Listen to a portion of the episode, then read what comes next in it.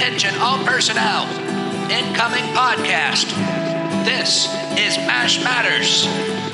Hello, hello, hello. Welcome to MASH Matters. This is a podcast celebrating the greatest television show of all time.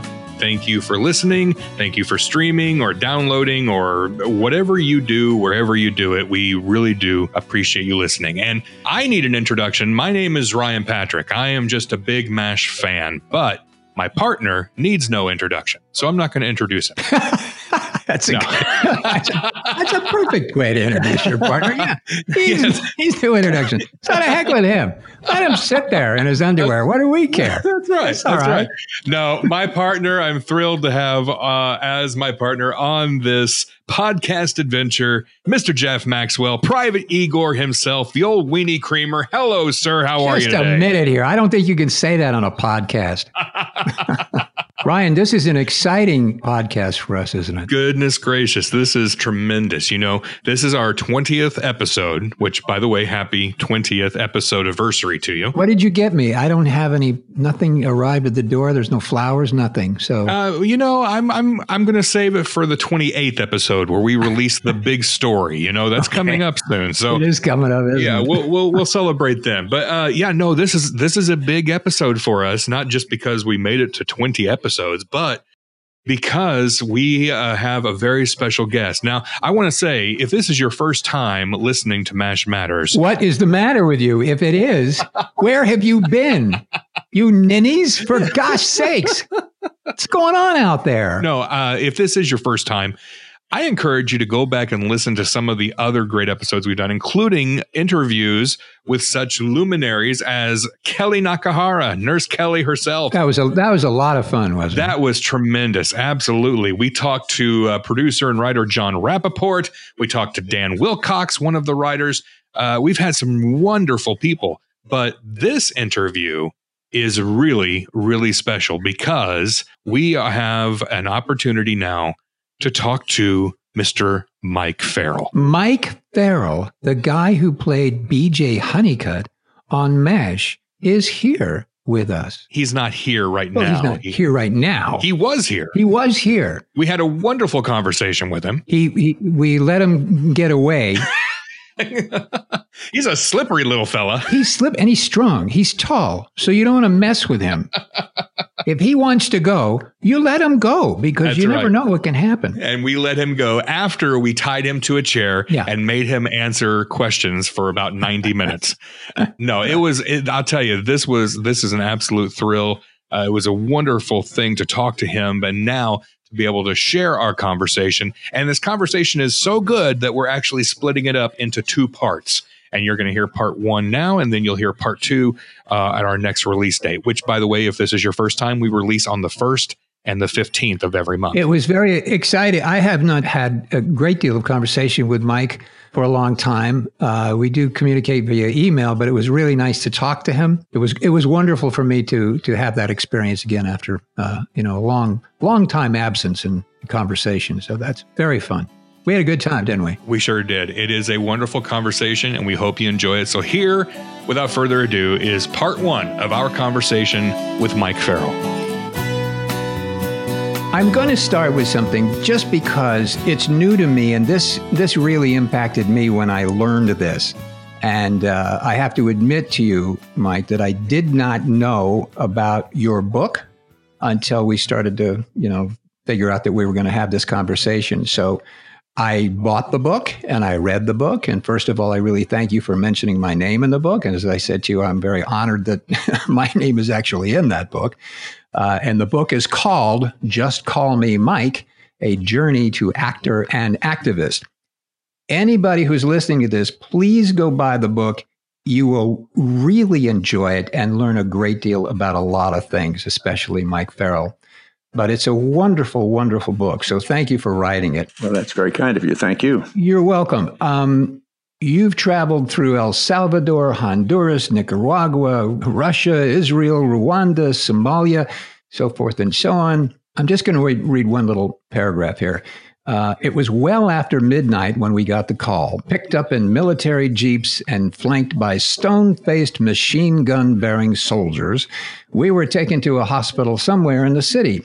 It was an eerie ride, everything about it implying a potential attack at any moment. My goodness, Mike, and your book is filled with those moments. What in the world? I mean, I read it and I think, this guy is Superman. I thought he was a nice actor. You are Superman, what you've gone through in the refugee camps. I am so impressed. What was that like? That in particular, that moment was horrifying. It was scary as hell. Yeah. But, you know, it's also having been in circumstances like that, not like that in particular, but similar. You have two things going on. One is you're trying to do everything you can to protect yourself. And the other is you're watching and thinking about, honest to God, this is really happening. And I'm here. And this happens in this world. And these people are exposed to this kind of stuff all the time. And if I pay attention and I get out of it, I can maybe let other people in the world know about it. Well, yeah, if you get out of it, my goodness, to be that dedicated and brave. Frankly, I mean, you have a family, so it's not just like you know, by yourself roaming around, you can kind of do anything you want. But to have the courage and the dedication to do that and to go into refugee camps and very dangerous territories to deliver medicine and food and so forth is a remarkable thing. I was really impressed, and I hope everybody will read that book. You're going to be as impressed as I am. Thank you very much. You're welcome. Yeah, the book has been out actually for a while. I read it when it first came out. Was that 2000? What year was that? 2008? 2008, right. Almost a little over 10 years ago, right. Wow. And what made you want to write the book? I was asked to write the book by one of the at the time, co-publishers. And, it was a flattering thing to be asked to do and a little scary, frankly. But then I thought, well, you know, I can write about, I don't want to write a book about Hollywood, although you can't avoid, if you're an actor, you can't avoid writing to some degree about your career and about the people you've run into, as it were. But I also, I have had some other kinds of experiences that I thought might be valuable to at least record and have out there for anybody who was interested. Well, one little nugget I remember from the book, and again, it's been a while since I've read it, but you and I share something in that we both had crushes on Natalie Wood, only you had it in like the second grade because you were in class with her. Yeah. Yeah. And one doesn't let go of those kinds of crushes or memories. She was always sort of, that what I said in the book was, or maybe I said in talking to somebody about it, she had such incredible poise, even then, mm-hmm. Her response to somebody ratting me out and saying, Mike has a crush on you. And she turned to me and said, "Why, Mike, why didn't you say so? Or why didn't you tell me?" I guess. And I wanted to run and hide. And how old were you? What was second grade, probably 8 years old. Oh gosh. Isn't that amazing how strong those memories are and how that sticks with you? Well, yeah, but I mean, sure, but it was Natalie Wood. Natalie Wood. Yeah. Wow. I talking about writing the book in 2008, and I've been reflecting on the wonderful accomplishment of the Apollo moon mission that was 50 years ago. Mm. And then I kind of, amazing. Yeah. What an amazing thing to have done. And I watched the documentary the other night. These guys were just so casual about it. Good grief. What they did is phenomenal. I tell you what else is phenomenal. I quite agree with you, but what else is phenomenal is that there is an active group of individuals in this country who continue to insist that it never happened. Oh, yeah. I find that just stunning. We could talk about a lot of stunning things that are happening today, couldn't we? Yes, we could. Maybe for another podcast. I kind of don't want to go there. But I was reflecting on how long ago MASH ended, which was 36 years ago. Yeah. Wow. Isn't that amazing? That is amazing. Yeah. And people are still talking about it. It is still impactful. People are, this is a podcast called MASH Matters because it does to a lot of people in a lot of different ways. Yes, indeed. Phenomenal. Yeah. I agree. Well named, by the way. I was thinking about the name of it. there are MASH matters, and MASH does matter. So it's really lovely. Thank you.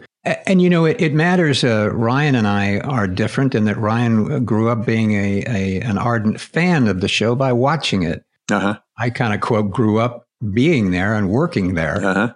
Yeah.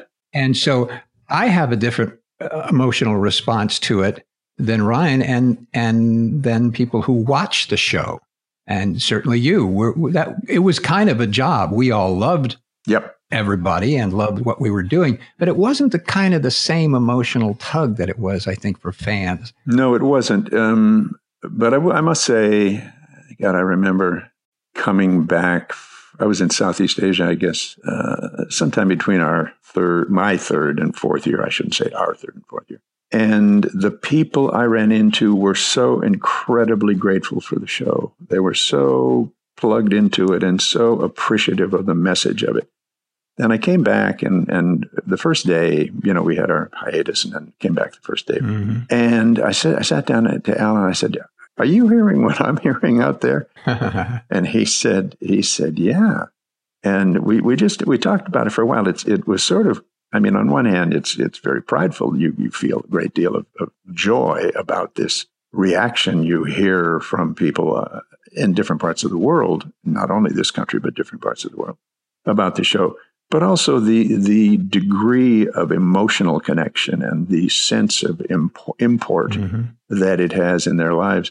And I think it just reinvigorated our determination to do the best damn job we could, in order to not let all those people down. Well, you did. You did.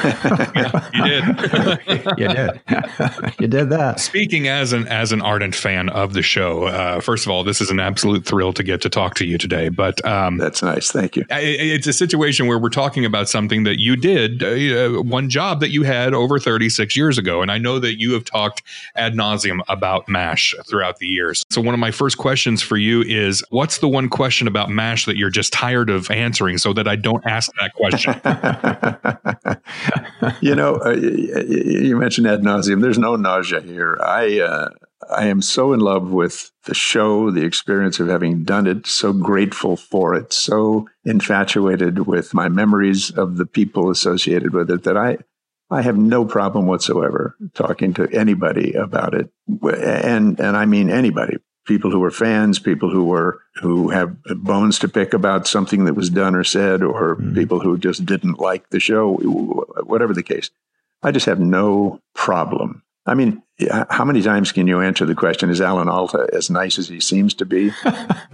You didn't really answer that, did you? That's not something you want to answer.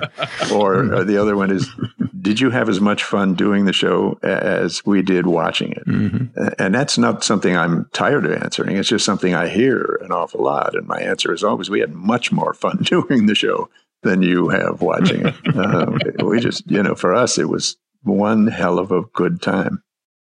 I know that you have told this story many, many times in many different mediums, but if you wouldn't mind just giving us a Reader's Digest version of your path to being B.J. Honeycutt. Sure. It depends on how much information you want, but I was under contract at Universal doing a show with Anthony Quinn. And at one point, you get to know people on the lot. I was at Universal Studio and I was doing a show with Anthony Quinn. I mean, how can you say no to the possibility, the opportunity to do a show with Anthony Quinn? But I had gotten to know casually Burt Metcalf, who was a casting director at Universal. And I bumped into him on the lot one day and he said, "I want to say goodbye." And I said, "Really?" He said, "Yeah, I'm leaving Universal. I'm going over to 20th. I'm going to do be associated with a new show over there." And I said, "Oh, good luck. You know, great. I'm thrilled for you." I remember that only because, you know, the obvious connection, but I didn't make anything in particular out of it at the time. I was doing this wonderful show, or having a wonderful time doing this show with Tony Quinn. And then the show was canceled. And then I was under contract to Universal and bouncing around. They wanted me to do this episode of that and that episode of this. And some of it was really stupid. And I said no. And I was pecked bad boy on the set on the lot for a while because they said, you know, if you don't do this episode, we have to suspend your contract and you're not going to get paid. And I said, yeah, okay. And And then we'd go on and they'd say, okay, now you're back on. We'd like to have you do this episode. And I'd say either yes or no, depending. Now, this is irrelevant to the story, but it's relevant only as it follows. They called me and my agent into the Black Tower to talk to one of the execs there. And he said, look, we got this problem here. Mike doesn't have script approval, so he can't just say, no, I'm not going to do this episode. And his agent said, well, now, you send him the scripts. And they said, sure, we send him the script that we want him to do. And he said, and he reads it and he doesn't want to do it. And they said, yeah, but he doesn't have the right to not do it. He's under contract. and my agent said, well, if he doesn't do it, what happens? He said, well, we take him off his contract. And they said, okay, fine. Huh. And they said, But he doesn't have the right to do that.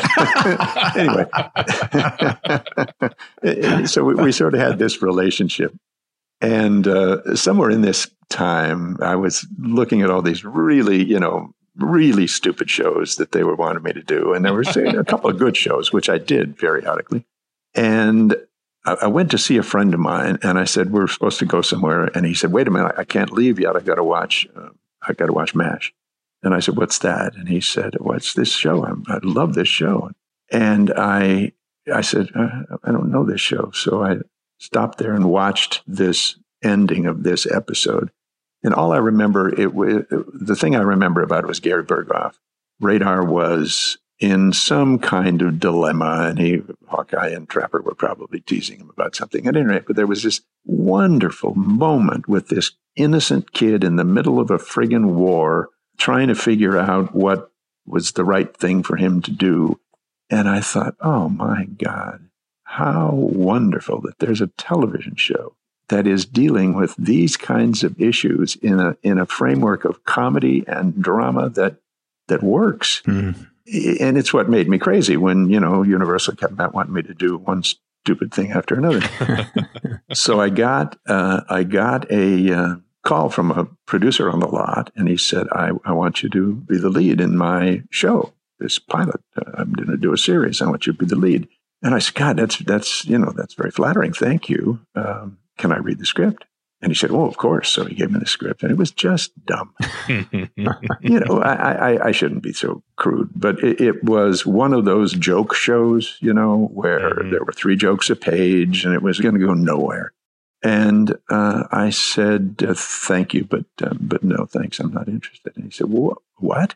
And I said, here I am, an actor looking for work. And he said, you're turning down the lead in this television show? And I said, yeah. And he said, why? And I didn't want to say, I think your script is stupid. So I said, and I'll never forget this, I said, well, it's not MASH. Wow. That's great. And he said, what? What do you mean? I said, I mean, it's not about anything. And MASH is about something. I want to be in a show that's about something. Well, a year or maybe 2 later, my agent called and he said, there's a possibility that Wayne Rogers is leaving MASH. The people over there want to know if they can meet you. Would you be willing to go to a meeting? I said, Would I? I'll drive Wayne to the taxi. What do you want me to do? I said, can I? I'm under contract here. He said, we'll worry about that later. If you want to have the meeting, go have the meeting. So I went, and I met Gene and Larry and Burt. And there was this Burt on this little show he had gone to do. And I thought, oh my God, it's like heaven sent. And we had a wonderful conversation, and they were very sweet, and they, as they always were, and very respectful. And they said, we can't promise you anything. We don't know if this contract difficulty with Wayne is going to work out or not. But if it doesn't, then we're going to want to recast and bring somebody else in. And we wanted to meet you we're meeting a number of actors, and we wanted to meet you as part of that. And I said, oh, that's fabulous and wonderful, and I understand completely, and I'm nervous as hell. I love your show. But I said, the one thing I really would not be interested in doing is stepping into Wayne's boots and playing Trapper John. I think that would be a big mistake. And they said, oh, no, absolutely right. Absolutely right. We don't, you know, it's the military. People are transferred out. People leave, whatever happens. He said, we have this whole new character in mind. All we know about him at this point is his name is B.J. because Billy Jurgensen was at that time the director of photography on the show, and a really wonderful man. Mm-hmm. So they named him B.J. and they want him to, he said, we want him to be married and have a baby at home. So he's not going to be the kind of womanizer, the Hawkeye Trapper John womanizer. How do you feel about that? And I said, are you kidding me? Are you, you're talking about modeling fidelity in national television? What a weird thing. My God, man. I said, what an extraordinary idea. Now, was it Burt Metcalf that actually might have called you in to meet them? Or? I can only guess that it was. I've thanked Burt about 700,000 times.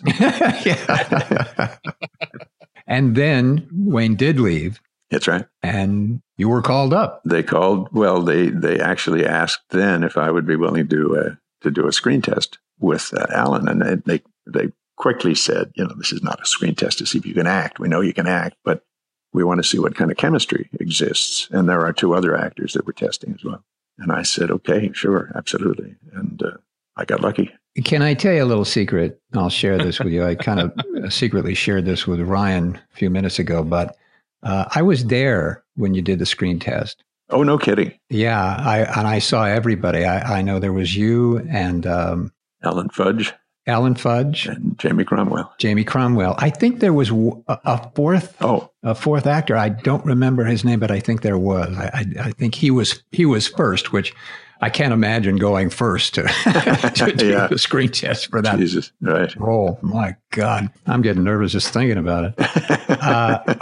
I think you were fourth. I think that's right. Yeah. And I watched everybody and I thought, wow, everybody was obviously, they were all very terrific actors. And Jamie Cromwell was terrific. But there was a moment between you and Alan that was in the air. Huh. And while maybe the dialogue was one thing or the other, or something happened or didn't happen, but when there wasn't any dialogue, what was in the air between you and he was really special. And I remember walking out thinking, wow, that's got to mean something, because it was real serious and very, very visible. So there you go. Oh, that's wonderful. That's thrilling to hear, Jeff. Thank you. You're welcome. All I know in the air, my brain was in the air. I didn't know. Yeah, it must have been. Man, I thought, oh my God, what have I done? Did I fly? I remember going to my car thinking, Jesus Christ, Mike, this is a comedy. You're supposed to be funny, you goddamn idiot. Well, maybe Alan was thinking the same thing, but whatever it was worked. Yeah, well, I'm glad. Between the two of you, really, in the silences, in the moments between there was something very, very special. And I think that was very meaningful to everybody. Well, I'm thrilled to hear that. It's nice. All I know is I got that call. Well, let's talk about that. You got the call, and so you are on the show. Do you remember anything in particular about those first days on the set? Oh, sure. The first day in particular, two things. The day I got the call, I got a second call asking me if I'd have dinner with Alan, which was just phenomenally generous of him. And we met in Hollywood at a Chinese restaurant, and we sat and talked about his ideas, about the show, about his feelings, about what he wanted out of the show, and how happy he was to, you know, have me coming in. And it was heaven sent. I mean, and one of the most generous acts on the part of an actor that I think I've ever seen, particularly a lead actor in a, you know, situation like that. That was one thing. So I was excited. Mm-hmm. I was terrified that I was going to be bad. And, you know, I've said many times that I felt like I was wearing an albatross around my neck, which was, if this show in its fourth season was canceled for whatever reason, I would wear it for the rest of my life. and I, God knows, didn't want that to happen. So I went on the set, and I thought, you know, I'd been thinking, Jesus, this is great. I mean, he was so nice to me, and isn't that great? But there are all these other people too, and they've been working with Wayne, and they probably feel some sense of loss about his having departed, and maybe some resentment about this guy. Who the hell does he think he is coming in to replace our beloved, you know, Trapper John? I thought, oh God, what's it going to be like? And I walked on the set, and the first person who walked up to me was Gary, who stuck out his hand. He said, "I'm Gary Burghoff. Welcome aboard." Loretta did the same thing. Bill Christopher did the same thing. Larry Linville did the same thing. It was just, I just thought, oh God, I have fallen into paradise. This is in my wildest dreams. I had hoped for something like this, and here I was. And the second thing, we sat down and read through the script, which was another, I mean, it's nirvana, for God's sake. I was through places where they threw a script at you and said, here's your mark, hit your marks and shut up otherwise. And here we sat down around this table, and Gene was the director, and he said, okay, Mike, here we're going to read through the script so that they can get a timing and have a little sense of it. And I said, great. And then we read through the script. And at the end of the reading, he said, okay, page one. And I looked at him, and he said, oh, here, we just want to know if anybody has any questions, any thoughts, any suggestions. And I thought, are you kidding me? Are you kidding me? You want to hear from us? It was just like Magic Town. I heard actors say, I think this joke could work better if Bill said it, or maybe we need to try this here. And I thought, God, and they're paying attention to these actors, and they want to know what actors think, and they're open to their ideas. Oh, this is like, somebody pinch me, you know? Do you think Alan Funt was going to walk around the corner and... You're on candid camera. Yeah, there was that sense. This is all a joke, pal. You know, I one of the first days that I saw you, and I think it was the second, it wasn't the first day that you were there out at the ranch? The run and the whole thing getting muddy. Getting muddy, yeah. Yeah. And then when you were on stage 9, I think it was the second day, and I saw you, and you came into the mess tent or something, and I think I said, hi, you know, welcome to MASH, or said some sign of greeting, and you looked at me, and you there was a moment of a deer in the headlight. There was just a second. It went away really fast, but there was just one second. I thought, yeah, if this guy's going through, my gosh, what he must be going through. Oh, man. But what fun, though. My goodness. Yeah.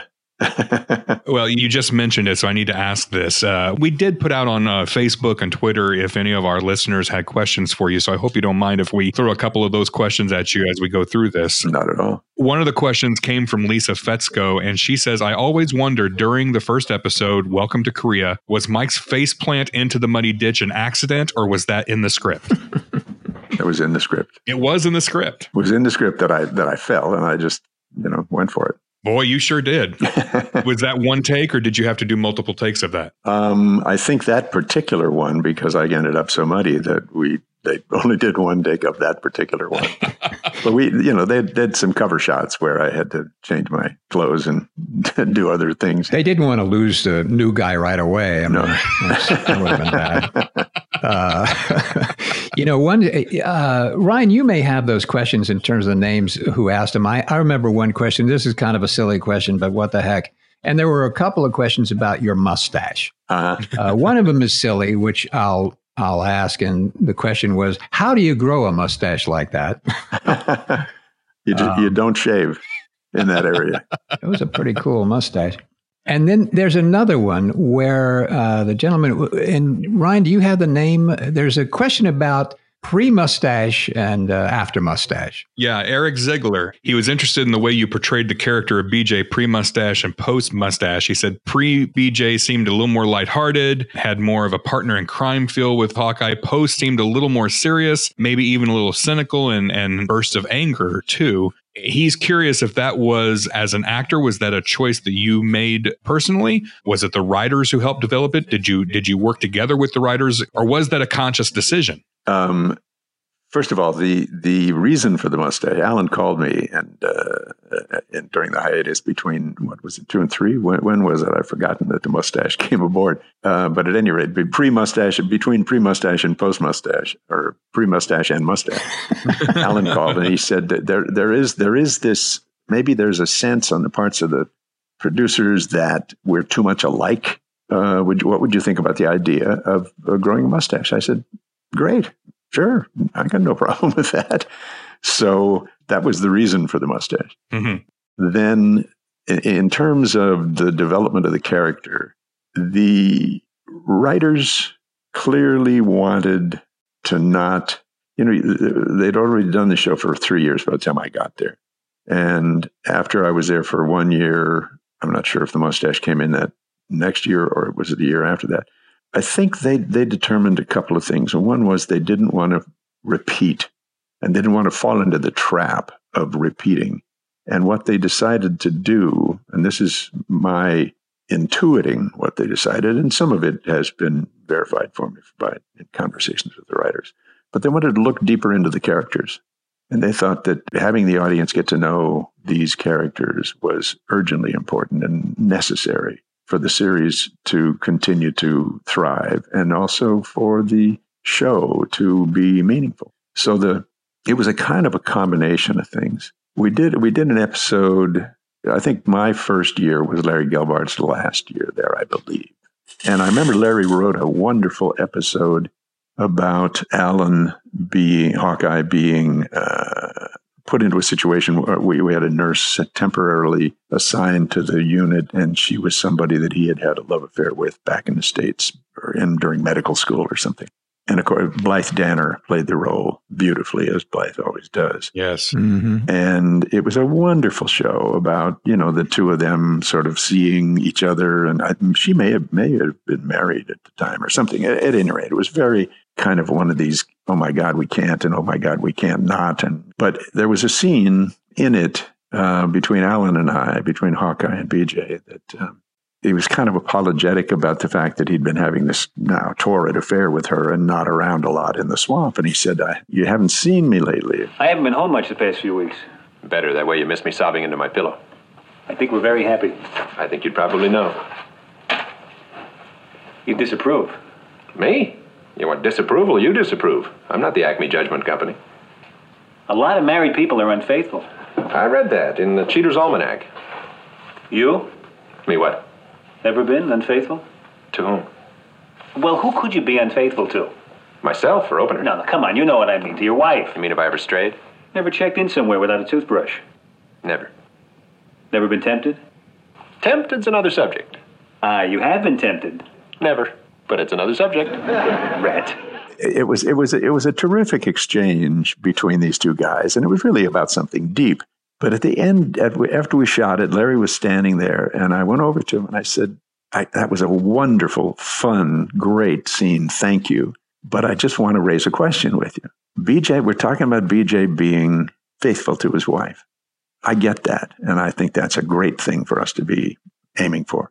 But to suggest that he's never been tempted, really, really, it seems to me, goes over the top. And I'm not sure that's an honest presentation. And he said, oh, thank you. He said, that's a very interesting thought. And the next year, Gene came up to me and he said, remember that conversation with Larry about whether or not BJ was ever tempted? And I said, yeah, I do remember the conversation very well. And he said, what would you think about BJ falling off the Fidelity wagon? Mm-hmm. And I said, wow, I tell you, it depends on how it's done, but it's more important to me how it's resolved. Mm-hmm. And he said, okay. And they went away and they wrote that script. And it's one I still have people talking about. Mm-hmm.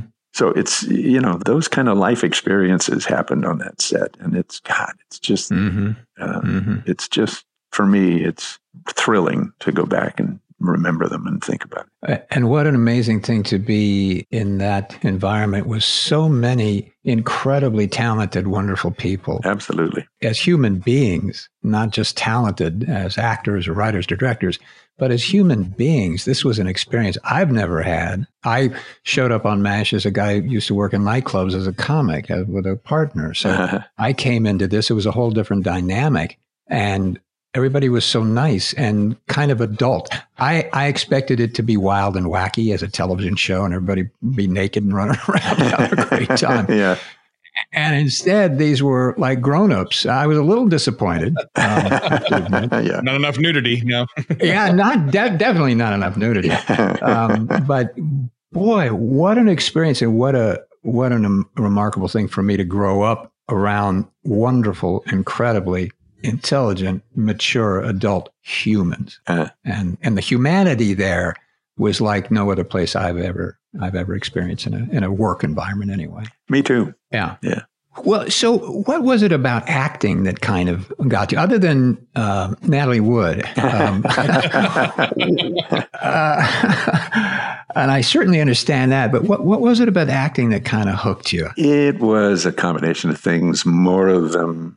You know, I grew up in West Hollywood. My folks moved out here from Minnesota when I was 2 years old, and I grew up in West Hollywood, which is, you know, today a city, but then it was the county strip, and a lot of stuff went on, and Sunset Strip, and Mickey Cohen was shot at on Sunset Strip, and, you know, stuff. It was an interesting place to be and an interesting place to grow up. But you grew up. My dad was a carpenter, and he got in the union and he worked in the studios at some times. And one time he worked with Natalie Wood, and he brought home for me a signed autographed picture. She claimed that she remembered me, which is bullshit, but you know, she was very sweet and sent home an autographed picture. Anyway, so you grow up in the. I often say to people, you grew up in the lumber town, you go to work in the mill. It's not quite that simple, but there was this magic about the industry. And my sister, I had an older sister, and she used to bring home movie magazines, and I'd look through them and I'd see that there were young people, kids who had careers. I mean, they had a following and they got attention and respect, and what I thought was love and attention and respect, this triangle of human needs that I've subsequently found out were universal. But without getting too self-explanatory, I grew up in a household where my dad and mom had come through the Depression, and they came from families that were not particularly expressive in terms of emotion. And I didn't know where the hell I was. I didn't know who I was. I didn't know what I wanted. All I knew was I was deeply in need of some loving support, and there was never given voice to, and it was never shown in my family. So I kind of got this idea about movies and movie stars and being in the motion picture industry, and that would give me this love and this attention and this respect that I wasn't thinking in the terms of those words. I just felt like there was something missing in my life that might be provided if I was an actor. Well, and in a sense, it was. It actually did. In a sense, yeah, but it wasn't. You know, that's the trap. In my opinion, our industry is full of the walking wounded, full of people who didn't get what they needed as children, don't get the sense of fulfillment that they need as human beings, mm-hmm. and think they're going to get it from their career as an actor, mm-hmm. and don't. Because it can't provide it. It doesn't work. All that bullshit that is laid on about people being stars and they're being loved and they're being this and they're being that doesn't translate. So those people continue to be broken, hollow people unless they find a way to get to the reality of life and what they really need. And yeah, they're still vacant emotionally, really. Exactly. It doesn't touch that. Yeah, exactly. So in my case, my father was a dominating, tough Irishman, really a scary figure. And I could never say to him I wanted to be an actor, so I didn't. Didn't say it until after he died. And even then, I didn't know how to go about it. But I kept saying to myself, you know, I really have this urge and I want to give it a try. And after my dad died, I got in the Marines and got out of the Marines and decided I'd find a way to give it a try. And and got lucky.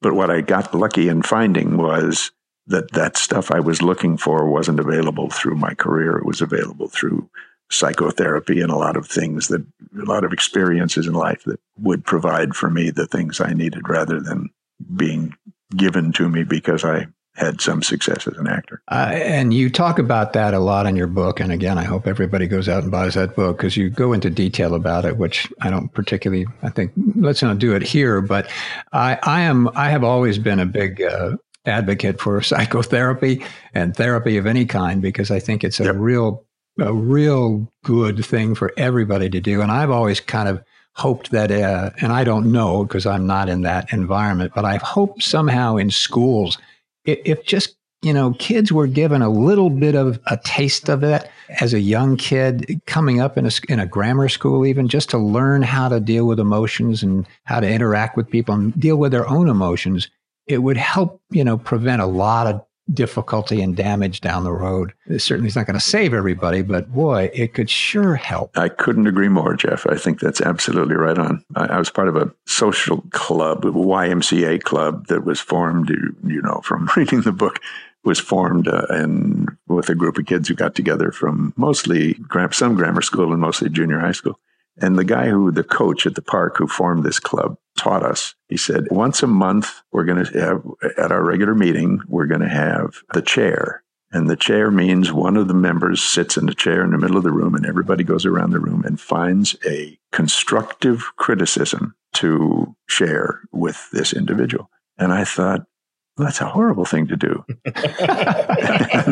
And it turned out to be one of the most wonderful lessons that I ever had. He said, everybody, if you care about somebody, offering a constructive criticism, not, just trying to get over on somebody, but a constructive criticism is one of the most intimate and most helpful things you can ever do for somebody. Yeah. In terms of somebody you care about. Yeah. Yeah. But you're right. I mean, those kinds of things aren't offered, and they aren't, certainly not in school. And they aren't generally available in society until and unless somebody has the courage to do it. Yeah. It's so sad because being exposed to that would help so many people. And you use the word care. When you start to care about yourself, you care about other people as well. And you know what that feels like. And so, I'm okay. Well, let's start the school therapy program. I'll go get a chair. I'll be right back. All right. Well, there you go. Part one of our conversation with Mike Farrell. What'd you think? Personally, I now know how to grow a mustache like that. It was a secret. When he said, "Don't shave," that was a revelation to me. It really was. That's a scoop right there, ladies and gentlemen. Don't shave. I'm not sure you say "ladies and gentlemen" in that statement. Not sure. Maybe you can. I don't know. I don't want to be incorrect. I don't want to leave anybody out. You want to grow something and then shave it later? Go ahead. We don't care. We don't. Hey, this has been great. This is just part one. If you thought part one was good, wait until you hear part two. Coming up in part two, we hear his thoughts on MASH being too preachy. Ooh. He's going to talk about the decision to end MASH and those final days of filming, including a wonderful story of why CBS didn't want to end the Korean War. He talks about writing, directing, producing, and why he became an activist. It is a wonderful conversation. Part two will be coming soon. Now, don't miss out. You should subscribe right now on whatever podcast player that you listen to MASH Matters. You can subscribe to MASH Matters, whether it's Apple Podcasts or Stitcher or Spotify, whatever you use, just subscribe now. And that way, part two will just show up on your phone or in your computer when it is released. It's coming up soon. You don't want to miss it. And it'll show up whether you want it to or not, actually. So, all right. Well, this has been absolutely wonderful. And looking forward to part two of our talk with Mike Farrell next time here on MASH Matters. I'm going to go not shave, see what happens.